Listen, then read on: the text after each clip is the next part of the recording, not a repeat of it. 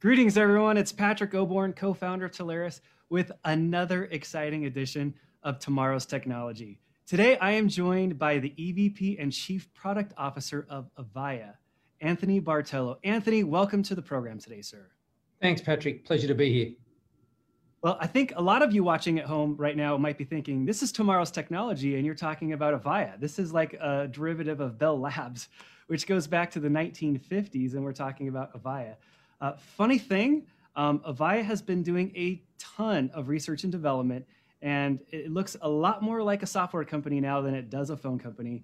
So Anthony, thank you for being on the program today. Tell us a little bit about Avaya's journey, call it the past 10 years, to get to where it is today. Sure. Look, I think Avaya has been at the forefront of the contact center space and the UC space for many years. But I think they've been spending a lot of their time in defensive posture for the last 10 minutes, I think 10 years. I used to spend some time at Avaya and left there about 9 years ago. And in that time, there's been a lot of going after that massive base that Avaya has actually had. But when I rejoined Avaya about a year ago, a bit over a year ago now, we sort of went in and really did an analysis of where a customer currently is and where their desired end state looks like. And we did a lot of work sort of taking a look at what those end states were. It was really fascinating that those customers were looking for end states that were either on-prem, obviously where our expertise is, or in the cloud, either public or a private cloud or a hybrid cloud solution. And we developed a roadmap that basically took all their current state scenarios and created a customer journey to any one of those four different end states. And that's what we've done over the course of the year. And we've actually developed that and now give a customer, regardless of how religious they are about one particular, how they would like to deploy something versus another, we've given them any one of those four paths to get there. So as a result, we stay relatively agnostic about those. And that's been really quite fascinating because we now see customers really start to look at the what's being deployed as opposed to how. And that's been fascinating.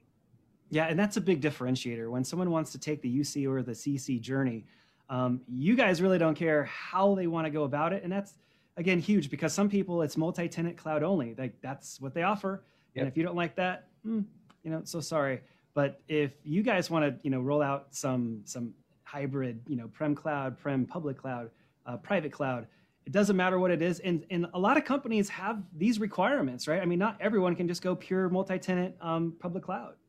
No, I look, at the end of the day, sometimes it's not the IT or the CIO or the CTO who can make that decision. There's a compliance officer that sits inside the organization that sort of starts legal parameters that they need to live within, and that's the compromise that is often had with a customer, and you know, being able to live within those compromises but really focus on the outcome itself leads customers to either be in a hybrid state or in a private cloud scenario that allows them to live within the parameters that are set within a compliance officer. And if a customer is dead set on being a public cloud solution, absolutely, we're all for it. We are seeing 100% of customers, well, a large percent of customers move towards cloud consumption models without a shadow of a doubt, right? And we give each of them that opportunity to do that. Some of that's commercial, some of that's technical, but we allow them to do it. It's absolutely fascinating. So, but one thing for sure is, you know, it's really tough to take a customer where they want to go if you don't understand where they've been, because these transitions are complicated, and that experience matters, that domain experience matters, and the ability to do it in 180 plus countries around the world is really important because consistency sort of matters. Now, there's, you know, without question, the Avaya global infrastructure is, you know, second to none. I mean, the number of countries you're in, the number of DIDs you guys have access to, the number of routes you guys have access to. But let's go back to what you just talked about. You talked about the experience matters. Let's unpack that for a second. Sure. Whether it's prem, hybrid, pure cloud, multi-tenant cloud, the user interface, the way that the software interacts with the users, it doesn't change from one technology to the other one. Really, the end user probably has no idea what type of backend is supporting the system, correct? Yeah, we keep it consistent. And that's the other thing we've done. We've developed the software over the course of years. So much has happened over the course of the year. Look, our innovation engine is actually huge. If you were just to take a look, we have 4,600 patents. We have in excess of 600 alone in the contact center space. We get awarded about 4.5 on average per week. So almost one per working day of actual awarded patents. So that innovation is huge, and that continues. And I don't expect that to halt any way, shape or form going forward. So let's talk about Avaya Cloud Office and your partnership with RingCentral. How do you rationalize the native products that you guys have built in-house over the course of many decades, and especially the last year, right? With the RingCentral Avaya Cloud Office offering, like which customer would be a good fit for the RingCentral version and which would be a good fit for the native Avaya version? Yeah, what we did was we partnered with RingCentral in the small to mid-size market, basically our IP Office segment of our business. So our IP Office product line tended to be a one-and-done customer. They tended to be a customer that would procure the product, and it was, you know, it's one of these products that are highly reliable and bulletproof. And you know, until that customer went beyond the scale of the IP Office, sometimes you wouldn't hear from these guys again. So what we did was we said, okay, well, let's focus all our R&D effort on the contact center and our large enterprise UC business, because that's large companies, complicated, sticky, and more importantly, they're in high demand. And so what we did was we took the ACO offering as an OEM from RingCentral, and we offered it in that particular segment of the market, which was great. It was for our install base. You know, some of the learnings have been is that we've actually started to go after net new logos. We've won a lot of net new logos there, and it allowed us to focus our energy on our large enterprise customers on the UC side, as well as on the contact center side, which is a huge part of our domain expertise. And we ended up picking up a large scale of net new customers. Now we've gone from this defensive posture of protecting our install base to now winning over a whole bunch of net new customers. And we're starting to hit that stride. I mean, it really is growing each quarter. We picked up 5,000 net new logos in the course of the last year alone. So customers really adopted that roadmap. And yeah, we see that momentum going. So our customers are quite progressive now, and some of them are brand new logos and brand new customers for us, which we find exciting. Well, Anthony, you just alluded to some of the research and development that you've really focused on your contact center product. Talk a little bit about the conversation intelligence and the AI that you guys have put into that platform that I think a lot of people have no idea that Avaya has headed in that direction from a technology roadmap perspective. Look, it's an excellent question. If people ask me, asking about how you deploy something, whether it's on-prem, whether it's a pure cloud, public cloud, or private cloud or hybrid, I think that's the how you deploy something. I think what's really interesting is the what. You're deploying an outcome, right? You're running a usage case scenario. And this is where AI comes in. Why?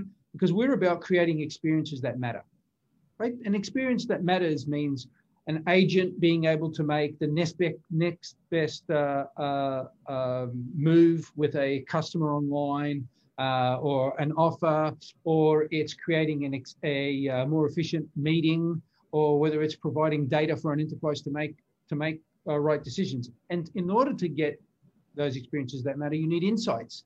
And that's where AI kicks in. So we spend a lot of time focusing on AI and delivering that AI capability on the same platform, whether it's deployed on-prem, public, private, or hybrid. And that's where we're spending a ton of energy. And that's why, just like Avaya took the industry from the call center to the contact center, we're taking the industry from the contact center now to the context center. Because context center, I like that. Right? Yeah. Well, context matters, right? It's everything. A lot of customers are wanting a personal interaction. understanding the context of why they got there. And that context may not be in real time either. It may be asynchronous. Maybe it's an engagement that they had before, and you're not, and when they call in again, you want to have that engagement there so you can understand a bit of the context of where the customer came from, their tone, their intonations, their sentiment, right? And this is where ACI kicks in, right? Conversational intelligence, understanding somebody when they say, when they speak in aggressive terms, that's one thing, right? It's pretty clear, but being able to pick up on some of those things and provide an insight to an agent that drives the next best activity is really powerful, and AI is huge for that. So there's lots of really cool stuff that's coming down the pipe. We're super excited by it. I mean, it's just one of those areas where we just continue to build out that expertise. Well, that's all right, Anthony, because this Patrick you're talking to is from the future. So I'm coming back through my little secret portal here at Telarus to let you know that you are headed in the right direction. Keep up the hard work and that AI and that experience. I think the term you just coined, context center, is really not the only thing, it's everything. And if there's anybody that has experience in contact center, it's Avaya. I mean, you guys have been doing it for a long time. You've learned some things. You've stubbed your toe and skinned your knee and learned a lot.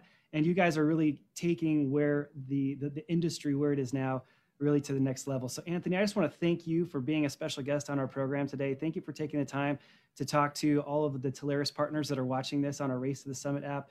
Appreciate your time, and I'll give the last word to you. Well, I look forward to seeing you in the future and satisfying everyone's needs in the meantime. Thanks very much, Patrick. Thanks, everybody. And if you have an interest, which I hope you do after watching this compelling video with Anthony, if you have an interest in talking to Avaya, we hope that you'll get in contact with your national channel manager, Hope DeVoe. She's fantastic, she's responsive, and she knows everything there is to know about Avaya and helping you bring those deals across the finish line. So with that, thank you, Anthony. Thank you, everybody, for watching. This does it for this episode of Tomorrow's Technology. Take care, everybody. Goodbye.